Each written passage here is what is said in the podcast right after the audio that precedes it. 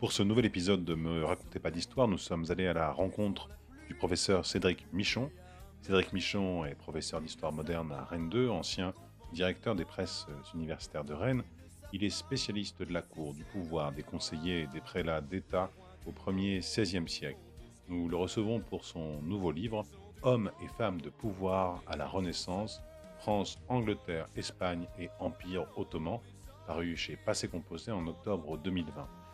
Cédric Michon est également le biographe de François Ier. François Ier, un roi entre deux mondes, paru chez Belin en 2018. Il s'est également beaucoup intéressé, avec Pascal Briouat et Laure Pagnard, à Louise de Savoie, mais également au cardinal Jean du Bellay, avec Loris Pétris. Il a également dirigé un volume important en histoire moderne, en histoire du XVIe siècle, Conseil et conseiller dans l'Europe de la Renaissance, vers 1450, vers 1550, aux presses universitaires François Rabelais de Tours. Nous allons l'entendre nous parler à la fois de son livre, mais également de son approche, de ses lectures, hors période, hors discipline, de la manière dont il conçoit la discipline historique, la demande sociale qui pèse et qui stimule également le travail des chercheurs et des chercheuses. On l'écoute. Longue vie à Sa Majesté! Et lequel? Comment ça? C'est au moins 4. 4. Henri VIII, Charles Quint et François Ier. Ah, il en manque un. Soliman le Magnifique. Ces jeunes lions. Allez les lions! Oui, bravo le roi des animaux! Longue vie à Sa Majesté! Me racontez pas d'histoire, l'émission qui n'est pas là pour vous endormir. Cédric Michon, bonjour. Bonjour. Vous êtes professeur d'histoire moderne à l'Université de Rennes et vous faites paraître aux éditions Passé Composé dans la cour des lions, hommes et femmes de pouvoir de la Renaissance, paru en octobre dernier. Est-ce que vous pourriez nous présenter en quelques mots, en quelques points d'étape, ce travail, cet ouvrage et comment il s'insère dans votre œuvre plus générale? Alors oui, avec grand plaisir. Donc, le projet est assez ancien, c'est-à-dire que je me suis toujours intéressé, si on va à la généalogie la plus ancienne, c'était en classe préparatoire, nous avions travaillé sur le pouvoir royal en France entre 1559 et 1610. Et c'est de là que mon intérêt pour le pouvoir royal de la Renaissance est né, en fait. Bon, dans un premier temps, je m'étais intéressé, pour ce qui était encore la maîtrise à l'époque, à Jean de Montluc, qui était un des principaux conseillers sur les matières religieuses de Catherine de Médicis. Puis j'étais remonté un peu dans le siècle pour ma thèse en m'intéressant aux prélats que j'avais appelés les prélats d'État, c'est-à-dire des prélats qui consacraient l'essentiel de leur activité au service du roi et au service de l'État, que ce soit dans le domaine diplomatique, dans le domaine de l'administration régionale, du conseil, etc.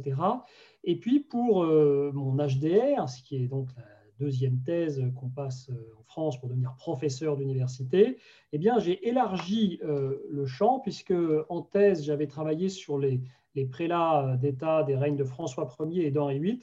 Là, il m'a paru intéressant, il m'a semblé que l'histoire comparative permettait de bien faire la part de ce qui relevait, je dirais, du hasard et de la nécessité, et donc de bien avoir la vision la plus globale possible. Et donc, j'ai élargi mon approche à l'Espagne, en fait, et à l'Empire ottoman. Donc, le cœur du propos reste quand même centré très largement sur la France et l'Angleterre, mais avec des zooms assez fouillés sur des personnages comme Los Cobos en Espagne, ou Ibrahim Pacha, ou Roxelane dans l'Empire ottoman. Vous dites qu'une nouvelle génération arrive au pouvoir au début du XVIe siècle et vient remplacer une génération de souverains que vous dites sages, fatigués, vous dites même rassis. On croirait entendre Lionel Jospin parlant de Jacques Chirac de la campagne de 2002, vieux, fatigué, malade. Est-ce qu'il n'y a pas une forme d'exagération pour mettre en lumière cette génération de 4 souverains que vous affectionnez particulièrement? Alors, ça dépend de comment on lit cette phrase.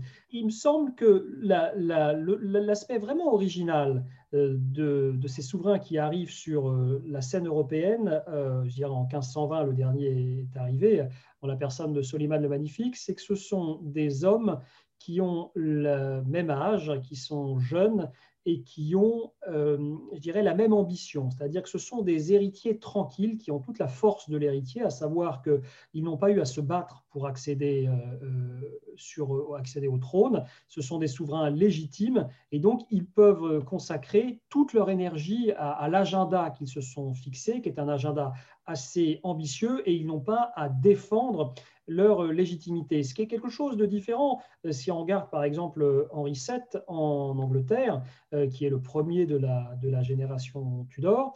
Et puis là aussi, si je fais un jugement de valeur, je dirais que ce qui me paraît intéressant, c'est qu'on a quatre, vous savez, dans le monde politique, comme dans le sport, comme un peu partout, il y a des générations un peu exceptionnelles, il y a des décennies prodigieuses, il y a des moments médiocres, il y a des moments qui sont très, très inégaux.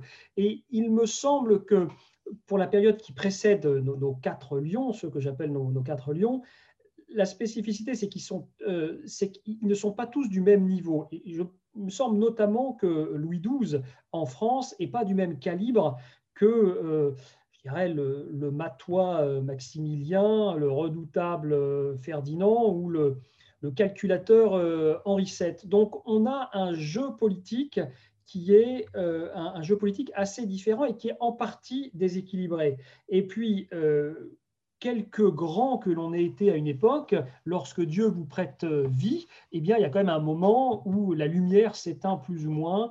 Et il me semble qu'effectivement, à la fin, dans les années qui précèdent les fins de ces différents règnes, ces souverains se sont un petit peu éteints, même les plus redoutables d'entre eux, que ce soit Ferdinand ou Maximilien. Donc on a du 109 qui arrive en même temps dans une poignée d'années, du 109 légitime, du 109 ambitieux qui ne demande qu'à en découdre et qu'à faire éclater, je dirais, le prestige de leur royaume, voire de leurs royaumes dans le cas de Charles Quint. Alors, en effet, vous le dites bien dans votre livre, cette approche comparée, qui pense en termes de génération, en termes de processus aussi, s'intéresse à cet espace eurasiatique, hein, vous le dites, puisque vous incluez en effet l'Empire ottoman. Vous êtes un historien de la cour, vous nous l'avez rappelé, vous nous l'avez dit, vous avez d'ailleurs aussi beaucoup travaillé en histoire urbaine de la cour, hein, en tant que la ville est le siège du pouvoir royal et des pouvoirs impériaux. Est-ce que votre approche, justement, après avoir travaillé beaucoup sur les prélats d'État, est une approche qui va tenter de redescendre et ne pas faire des grandes biographies de ces quatre lions, mais d'aller dans les conseils, dans les chancelleries, pour voir concrètement ce qui se passe? Quel est concrètement le travail de l'État, quotidiennement, au jour le jour? Est-ce que vous pourriez nous parler de cette approche que vous avez eue? Alors, bien sûr, vous avez parfaitement raison. Alors, je précise que je ne suis pas du tout un contempteur de la biographie historique. J'ai écrit un François Ier et je crois que l'approche biographique est une approche qui est peut-être d'ailleurs l'exercice le plus dur pour l'histoire, parce qu'il suppose en fait une connaissance d'un monde entier pour relater l'existence d'un seul personnage, parce qu'il est clair qu'on ne peut pas réduire un destin, aussi éclatant soit-il, à un environnement. Ça c'est quelque chose de très clair, mais il y a des individus plus importants que d'autres. Ça ne veut pas dire d'ailleurs que les individus les plus importants soient toujours reconnus à leur juste valeur.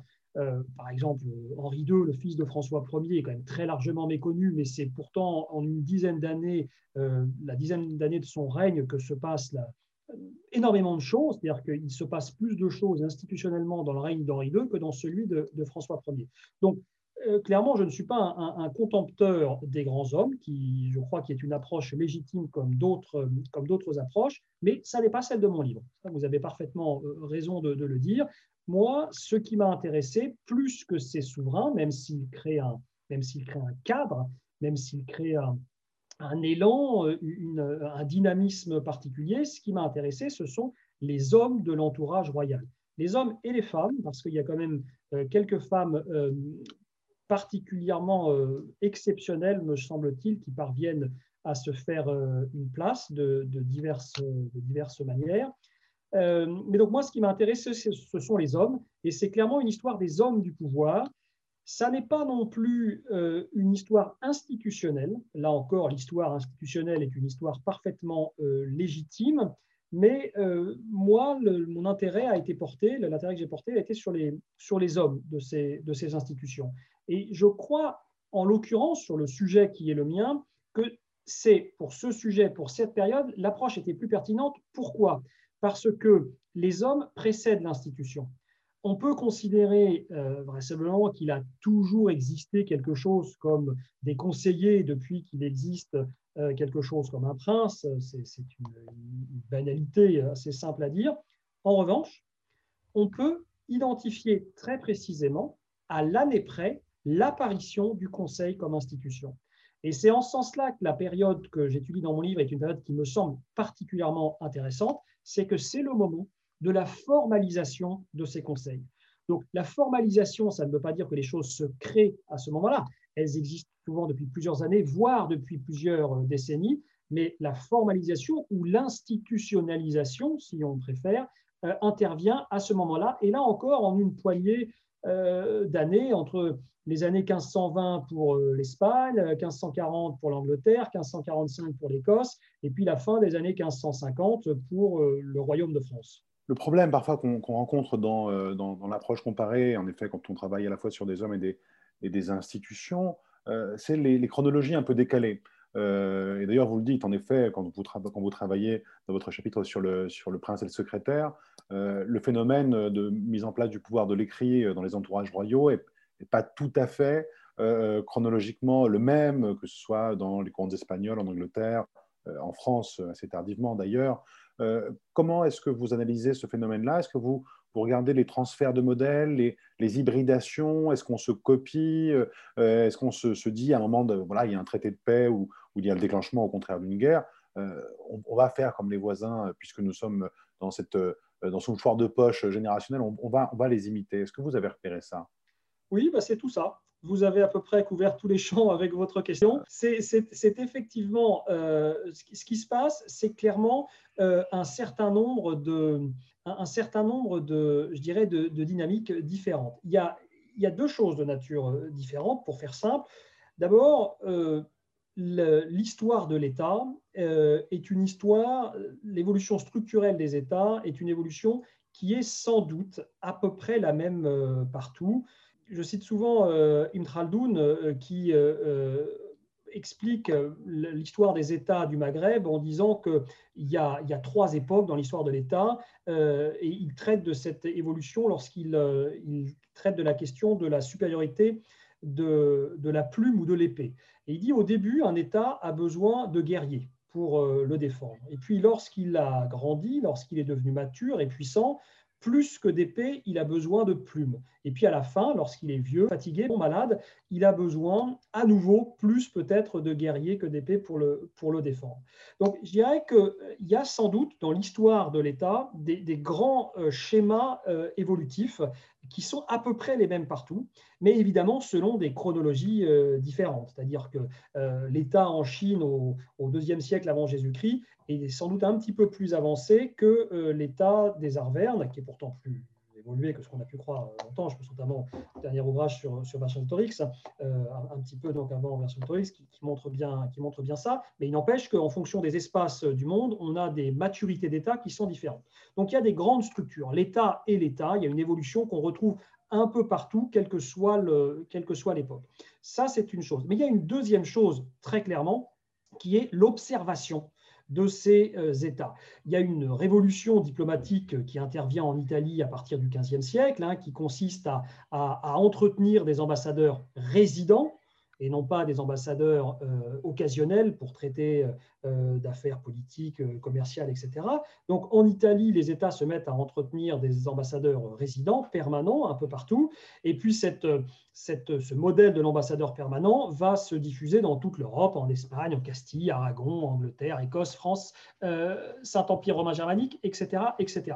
Donc ces princes s'observent les uns les autres. Et il y a très clairement dans une structure qui pourrait faire penser, selon l'expression de Rita Costa-Gomez, à la notion de galaxie. Elle parle de galaxie de cours pour désigner les cours de la péninsule ibérique à la fin du Moyen Âge. Il me semble que cette notion de galaxie de cours est valable aussi pour l'Italie et au-delà de ça, valable pour l'Europe du 1er XVIe siècle et sans doute pour l'Europe du XVIIe siècle, avec simplement le soleil qui change. Si vous voulez, au XVIIe siècle, il n'y a pas d'ambiguïté.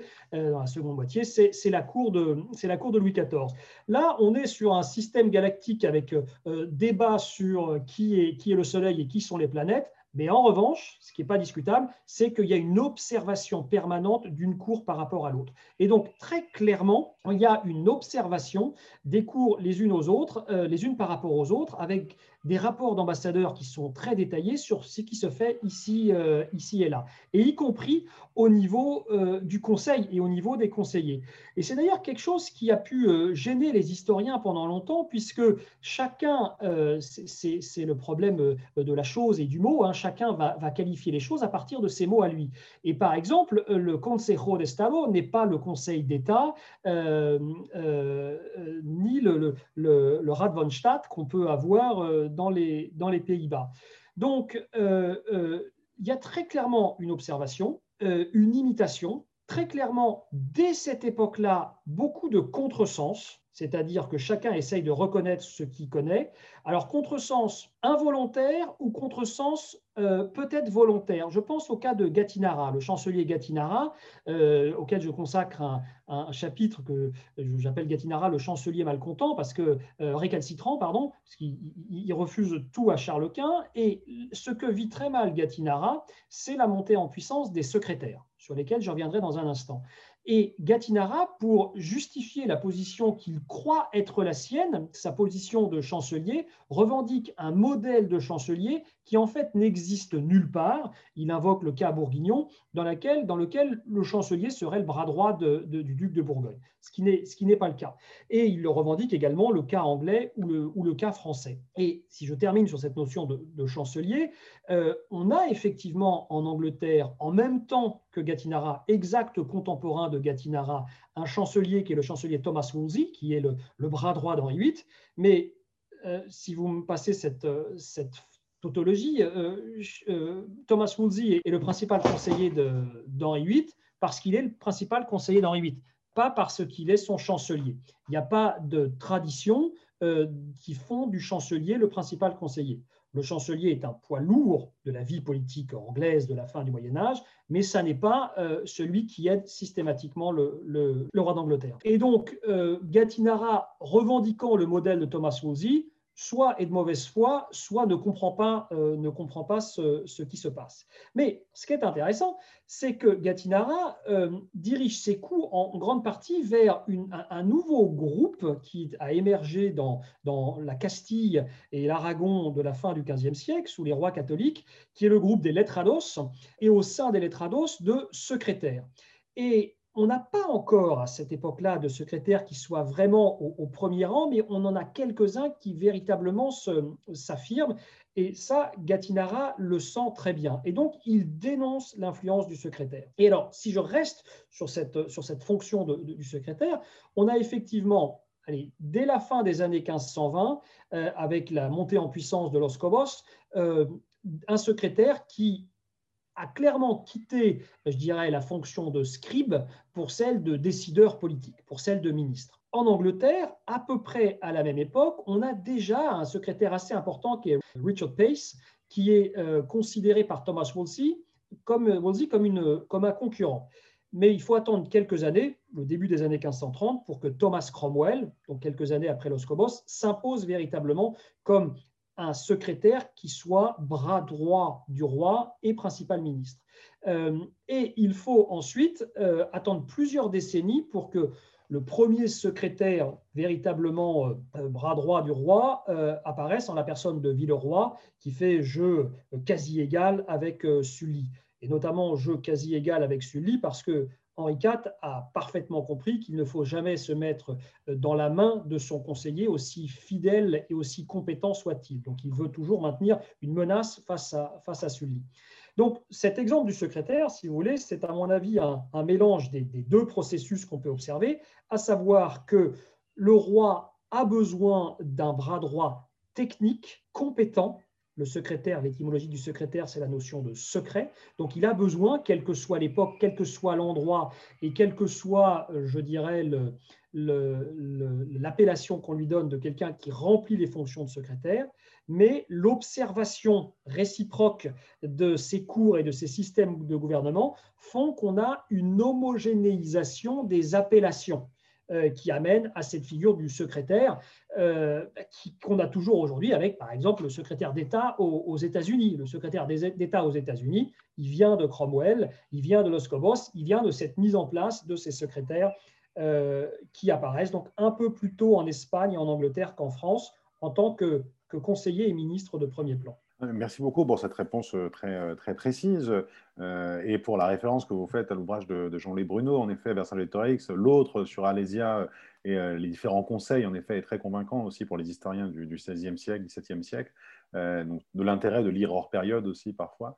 La référence que vous faites aussi à la galaxie, terme qu'on reconnaît, vous étiez dans le jury de soutenance de thèse de Damien Fonvielle, la galaxie Bochtel, qui oui. permet de faire une transition sur la question des acteurs. Est-ce que vous pensez qu'au moment de la fusion de ces différents groupes élitaires qui vont se mettre au service des pouvoirs centraux, est-ce qu'il y a une forme d'autonomie des acteurs progressives, notamment dans leur dimension technique que vous venez de citer, dimension de compétences techniques qu'ils acquièrent, d'expertise aussi, possibilité d'intervenir dans plusieurs matières différentes. Est-ce que vous pensez que l'histoire aussi de cette implantation du secrétaire, c'est une histoire de l'autonomie d'un groupe élitaire qui va se mettre au service des intérêts du pouvoir tout en conservant la mainmise sur ses bureaux, ce que montre en tout cas Damien Fonvielle dans sa thèse. Il ne me semble pas qu'il y ait véritablement une autonomie d'un groupe élitaire aussi réduit qu'un groupe de conseillers. En revanche, il y a une dimension, je dirais même que les secrétaires, c'est exactement le contraire, au moins pour la période dont je parle, qui est le 1er 16e siècle. Je crois qu'il y a quelque chose de très important dans les phénomènes d'institutionnalisation, ça, quelles que soient les époques et au fur et à mesure qu'on avance dans le temps, c'est cette idée que toute institution qui est créée par le souverain porte en elle, dès sa création, un gène d'autonomie qui l'amène tôt ou tard à affronter celui qui l'a créé, ou plutôt généralement son successeur quelques décennies, voire quelques siècles plus tard. C'est ce qu'on peut observer par exemple dans l'histoire du Parlement. Le Parlement est censé dire la loi, il est censé en enregistrant, c'est-à-dire en inscrivant sur les registres du Parlement telle ou telle décision prise par le roi en son conseil, il est censé rendre effectif cette loi et cette décision. Mais dès lors qu'on confère à une institution un pouvoir d'enregistrement, l'homme est ainsi fait qu'on ne fait pas des règles pour ne pas les utiliser. Et donc le Parlement va s'auto-proclamer défenseur de l'intérêt, une sorte d'intérêt commun, et ne pas hésiter à affronter son souverain. Dès le règne de François Ier, avec l'histoire par exemple de l'enregistrement du Concordat de Bologne, où le Parlement considère que c'est une erreur et qu'il refuse cet enregistrement. Et évidemment, on sait que cet affrontement va durer pendant tout l'Ancien Régime, particulièrement violent sous Louis XV, jusqu'à ce que la Révolution mette tous les joueurs d'accord en supprimant et les parlements et les rois de France. Mais cette idée que l'institution, dès lors qu'elle est créée, va se considérer comme la gardienne ou la détentrice d'un intérêt collectif du royaume, voire du roi lui-même, c'est quelque chose de fondamental.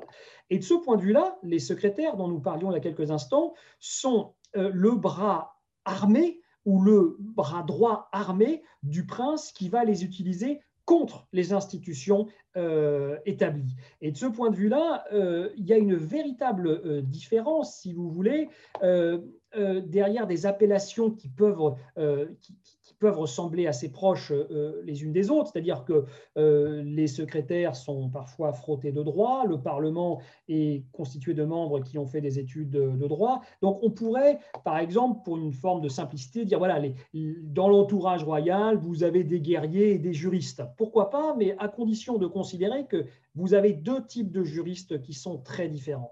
Vous avez le juriste institutionnel, du Parlement, et vous avez le juriste, qui est d'ailleurs souvent un financier également, qui est au contact direct du roi. Et vous avez donc un affrontement entre deux catégories de techniciens, les techniciens institutionnels et les techniciens qui ont un rapport plus direct et qui relèvent parfois de la faveur avec le prince. Donc le secrétaire ou les secrétaires à l'époque qui est la nôtre, donc ce premier XVIe siècle, et qu'il s'agisse de la France de François Ier, l'Espagne de Charles Quint, l'Angleterre d'Henri VIII, sont au service du roi. Et ils peuvent avoir un agenda particulier, une vision politique particulière, des propositions particulières. Je pense aux réformes fiscales de Thomas Cromwell, qui cherche à résoudre un problème qui est le problème crucial partagé par toutes les monarchies d'Europe occidentale à cette époque-là, qui est le déséquilibre budgétaire, avec une explosion des dépenses militaires et une incapacité des ressources fiscales à suivre et à compenser les dépenses. Et la grande idée de Thomas Cromwell, qui est la dissolution des monastères du royaume d'Angleterre au début de la décennie 1530, ne vise pas à dissoudre ces monastères pour les distribuer en faveur immédiate à tel ou tel partisan du souverain, mais à créer une source de revenus pérenne pour garantir à l'État anglais les moyens de financer une politique militaire et de fortification notamment des côtes sud du royaume, d'avoir les moyens de financer cette politique. Mais dans les faits, l'État étant toujours à court d'argent, une grosse partie de cette réforme va être gâchée par la distribution rapide de biens ou par les remboursements rapides de dépenses. Alors, j'aimerais vous poser... une question, on parlait de l'ire hors période à l'instant. Il y a eu beaucoup de travaux ces derniers temps sur le règne des entourages, sur le travail bureaucratique, des travaux également très intéressants de Delphine Gardet sur les sténos, sur la révolution de papier au XIXe siècle. Est-ce que ces ouvrages, cette approche également en anthropologie de l'écriture, ces apports des sciences sociales, plus généralement, vous irriguent votre travail? C'est une première question. Et la deuxième question... Je ne parle pas de l'ire hors période pour le coup, mais j'ai beaucoup aimé vous avez une référence directe à un titre dans votre conclusion, l'ouvrage L'État ou le roi, les fondements de la modernité monarchique en France, hein, de Bulst, Desimons et Guéraud. Est-ce que vous pouvez nous donner une actualité un petit peu du champ historiographique dans lequel vous vous placez, donc à la fois en référence à des travaux peut-être plus contemporains ou des travaux de sciences parentes, et puis en même temps, qu'est-ce que vous lisez chez vos collègues modernistes des XVIe, XVIIe siècles? Alors, la question de la lecture hors période, la question des parallèles entre une période et une autre, est une question, à mon sens, absolument fondamentale. Il y a différentes réponses que je peux faire à cette question. Il y a des réponses que je peux faire très politiquement correctes. Il y a des réponses moins politiquement correctes. Je vais essayer de doser ma réponse pour dire des choses qui sont audibles, tout en disant la vérité. Je dirais que, pour commencer, si j'avais à qualifier les influences qui sont les miennes, d'où je viens, la première chose que je rappellerai, normalement, qui est claire dans l'esprit de tout le monde, mais qu'il faut évidemment rappeler, c'est qu'on écrit de quelque part. Le Cédric Michon qui écrit dans la cour des Lions, alors qu'il écrit en deux temps d'ailleurs, c'est-à-dire que cet ouvrage, c'est mon dossier d'HDR, c'est le mémoire inédit de mon HDR que j'ai soutenu en 2014, et l'ouvrage est paru 5 ans plus tard. Il est paru 5 ans plus tard parce que j'ai dirigé les presses universitaires de Rennes pendant près de 5 ans, que les presses universitaires de Rennes, c'était, quand j'y suis arrivé, 360 livres par an, c'était un budget de 3 millions d'euros, c'était 20 personnes, c'est un travail à temps plein. C'est-à-dire que j'ai mis entre parenthèses, pendant quelques années, mon travail d'historien, de chercheur, j'ai mis entre parenthèses ce travail pour gérer une espèce de PME publique, si vous voulez, et qui a été pour moi une expérience extraordinaire, un enrichissement personnel absolument considérable.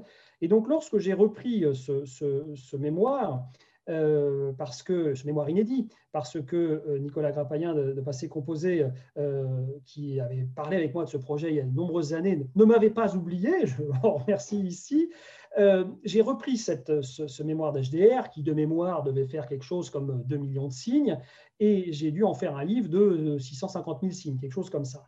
et je l'ai enrichi de mon expérience à mon tout petit niveau de responsable, si vous voulez, de responsable d'une petite entreprise qui n'avait pas la vocation à gagner de l'argent, mais qui ne devait pas en perdre, sinon elle s'effondrait, puisque les presses universitaires de Rennes sont adossées à une université, mais dépendent pour près de 50% de recettes de vente de livres. Donc, j'avais dû, dans ma direction des presses universitaires de Rennes, réfléchir à ce que c'est que décider de faire des arbitrages, de bien s'entourer, d'avoir des bons conseillers, des gens qui sont capables de vous contredire lorsque vous partez dans une direction qu'ils jugent pas bonne, des gens qui sont capables de vous aider lorsque vous avez fixé un cap pour tenir ce cap, etc. Donc, ce livre a sensiblement changé, en fait, en raison de mon expérience personnelle. C'est un livre qui se veut très concret. C'est un livre d'histoire du XVIe siècle. Je ne pense pas que les patrons de PME françaises se jetteront dessus, mais je pense que le modèle qui est proposé par l'administration royale française, anglaise, espagnole ou de l'Empire ottoman peut être intéressant pour n'importe qui. Si je voulais être à la mode, je dirais même pour gouverner nos vies, c'est-à-dire pour chacun d'entre soi à titre individuel.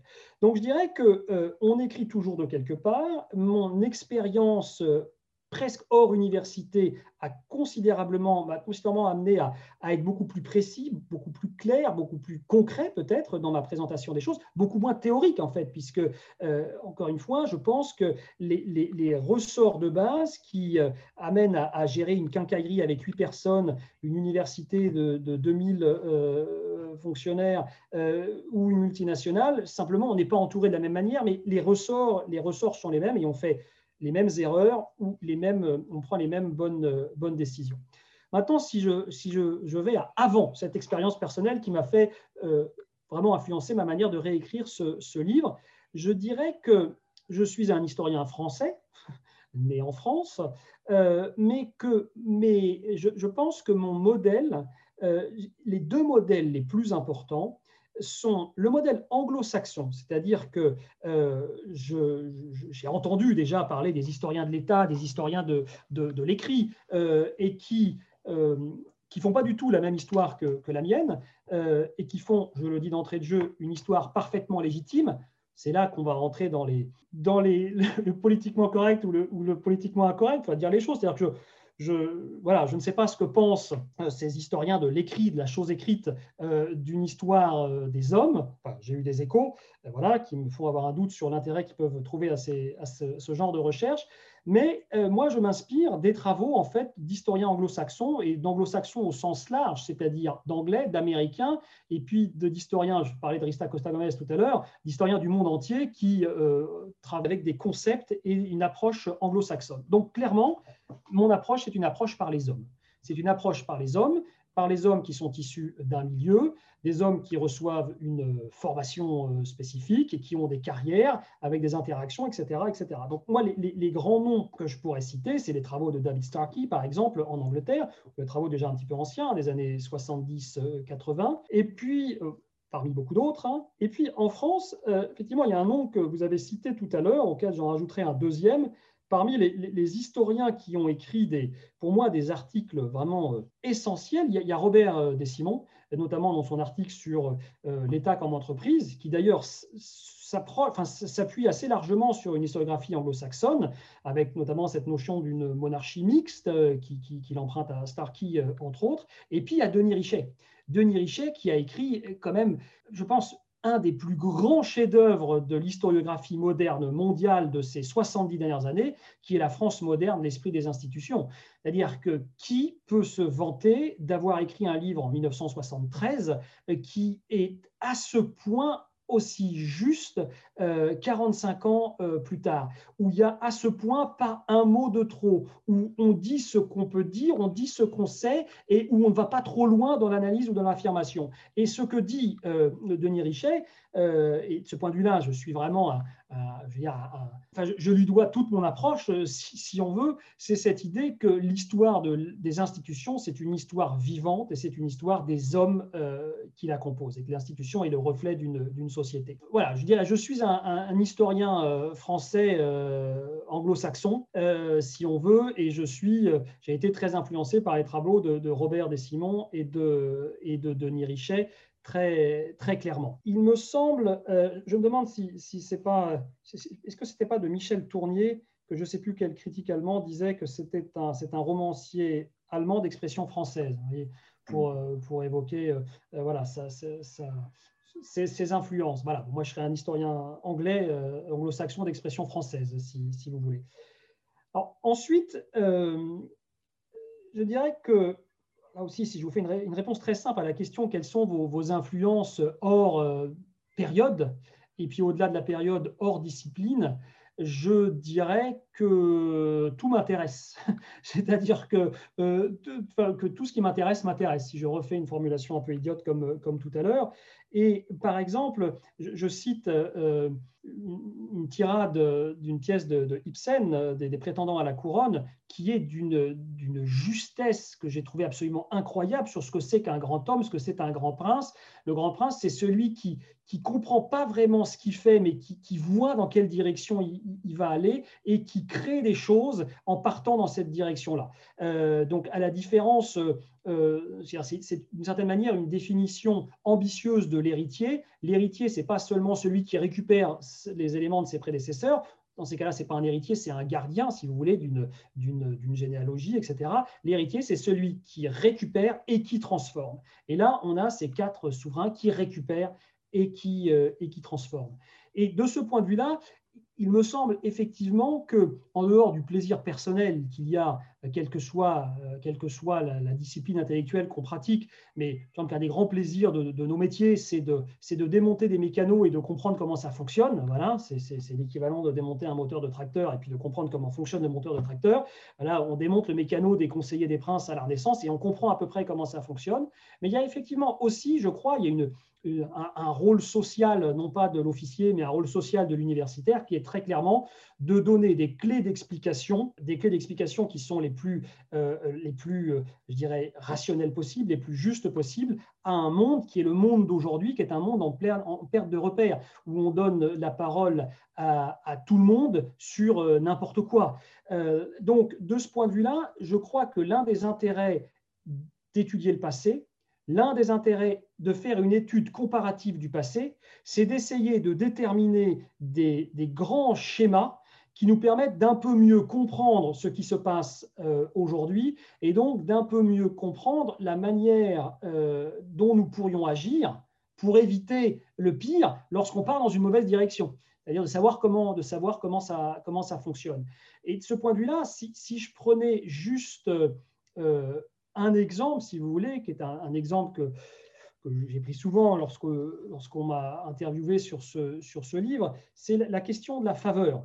Si vous voulez, la question de la faveur, c'est une question qui a souvent mauvaise presse, de manière en partie injustifiée, c'est-à-dire que la faveur, dans le contexte normal, c'est-à-dire hors minorité royale, hors invasion étrangère, hors crise sanitaire, crise machin, etc., la faveur, c'est le fait de confier la légitimité à quelqu'un pour que ce quelqu'un vous aide à gouverner dans l'idéal pour le mieux.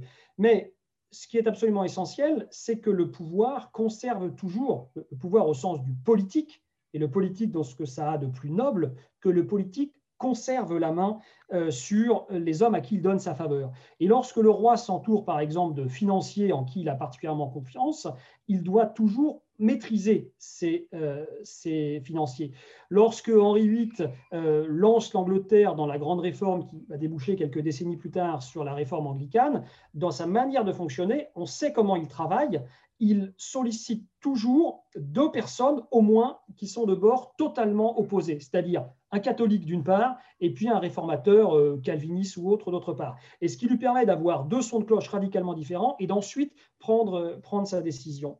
Et ça, je dirais, c'est vraiment l'élément essentiel à retenir, je pense, sur la place de l'expertise dans le monde. Et nous vivons des semaines ou des mois particulièrement intéressants de ce point de vue-là sur la place de l'expert dans la décision, et le politique doit toujours prendre la décision. Parce qu'encore une fois, qu'est-ce que c'est qu'un expert? Un expert, c'est quelqu'un qui en sait beaucoup sur pas grand-chose. Et au fur et à mesure qu'il vieillit, au fur et à mesure qu'il parle, qui en sait de plus en plus sur de moins en moins. Et donc, Paul Valéry disait qu'un homme d'État, c'est celui qui est capable de voir les choses suffisamment grossièrement pour être capable de prendre une décision. Et donc, le politique, c'est celui qui, bien sûr, doit consulter les experts. Il n'y a aucune discussion là-dessus. Le politique n'est pas expert en tout, mais il doit consulter les experts et ensuite prendre sa décision. Mais jamais le politique ne doit se soumettre aux experts. Ça ne veut pas dire que le politique ne peut jamais se tromper, hein, mais il ne doit jamais se soumettre aux experts. Et dans les analyses des contemporains, c'est surtout sur les aspects financiers que les contemporains se parlent, dans les analyses des contemporains, je pense à Philippe de Comines. Philippe de Comines est extrêmement dur sur Charles VIII parce qu'il considère qu'il s'est mis entre les mains de ses financiers, qu'il n'y comprend rien et que c'est eux qui décident. Et il dit le gouvernement du roi, enfin le pouvoir royal n'a pas été fait pour les bêtes, c'est au roi de gouverner. Et de ce point de vue-là, les enseignements de ces princes qui écoutent, qui utilisent leurs conseils, ces princes de la Renaissance, hein, les François Ier, Charles Quint, Henri VIII, Soliman, etc., qui utilisent leurs conseils comme un point de contact qui les met en relation avec des élites issues des quatre coins de leur royaume, des quatre coins de leur empire. Donc, un conseil qui est le lieu où ils entrent en contact avec la rumeur du royaume qui remonte jusqu'au prince, qui les écoute et qui peut ensuite les utiliser pour faire redescendre ses décisions. De ce point de vue-là, il me semble que toute chose égale par ailleurs, la monarchie de la Renaissance est une monarchie de l'équilibre, est une monarchie du dialogue, est une monarchie des corps intermédiaires, les corps intermédiaires étant ici la noblesse, hein, qui est un exemple politique relativement intéressant et riche d'enseignements pour aujourd'hui. Je ne suis pas du tout en train de dire que les monarchies de la Renaissance, c'est mieux que la démocratie, hein, ce n'est pas du tout ça que je dis. C'est que je dis que même aujourd'hui, dans nos systèmes démocratiques, nous avons des leçons à tirer, surtout dans nos démocraties qui sont quasiment toutes malades, qui sont menacées de toutes parts, on a des enseignements à retenir sur quels sont les grands fondamentaux qui permettent une forme de stabilité et quelle est l'importance du politique d'une part et du dialogue d'autre part entre celui qui est au sommet, les corps intermédiaires et puis l'écrasante majorité des populations, donc qui aujourd'hui sont des citoyens et ne sont plus des sujets. Merci beaucoup pour cette réponse très complète qui plaide en tout cas pour l'étude du XVIe siècle comme matricielle, hein, pour les temps d'aujourd'hui et pour l'analyse qu'on peut en faire. Vous nous avez cité beaucoup de livres à lire, donc je n'ose quasiment pas vous poser la question traditionnelle qu'on pose à nos invités. Est-ce que vous auriez un livre que vous avez lu récemment à conseiller aux auditeurs de Ne me raconter pas d'histoire? Vous en avez beaucoup cité, donc on retient en un qu'il faut absolument lire, Denis Richet, évidemment, en plus du vôtre, hein, bien évidemment. Est-ce que vous auriez un autre livre à nous conseiller, peut-être, lu récemment, en histoire ou pas, qui vous paraît important? Mon livre de l'année 2020, c'est chez Quarto, c'est l'édition en français des romans noirs de William Burnett. S'il y a un livre à conseiller, le livre de mon année 2020, c'est vraiment les romans noirs de Burnett. C'est absolument extraordinaire, et de même que je dirais que le XVIe siècle est très intéressant pour comprendre le monde d'aujourd'hui. Les romans de Burnett, qui datent tous, les plus tardifs, sont de milieu au fin des années 50, se passent tous dans une ville du Midwest non identifiée. Ça a été l'illumination de mon année dernière. Donc, les romans noirs de William Burnett, réédités chez Quarto, chez Gallimard, donc, dans une... la première édition française vraiment exhaustive, c'est-à-dire quand ils sont parus dans la série noire, ils avaient été vraiment tronçonnés, coupés pour rentrer dans le format de la série noire, et donc c'est la première fois qu'ils sont véritablement édités remarquablement, une édition absolument remarquable, avec des petites préfaces de 3 pages, mais qui sont lumineuses, vraiment les romans noirs de Burnett chez Quarto, sans hésiter. Bon, eh bien, merci beaucoup. Donc, on rappelle le titre de votre ouvrage, Cédric Michon, Dans la cour des lions, hommes et femmes de pouvoir de la Renaissance, apparu chez Passé Composé, fin octobre 2020 de l'année dernière. Donc, merci beaucoup. Au revoir. Eh bien, c'est moi qui vous remercie. Au revoir.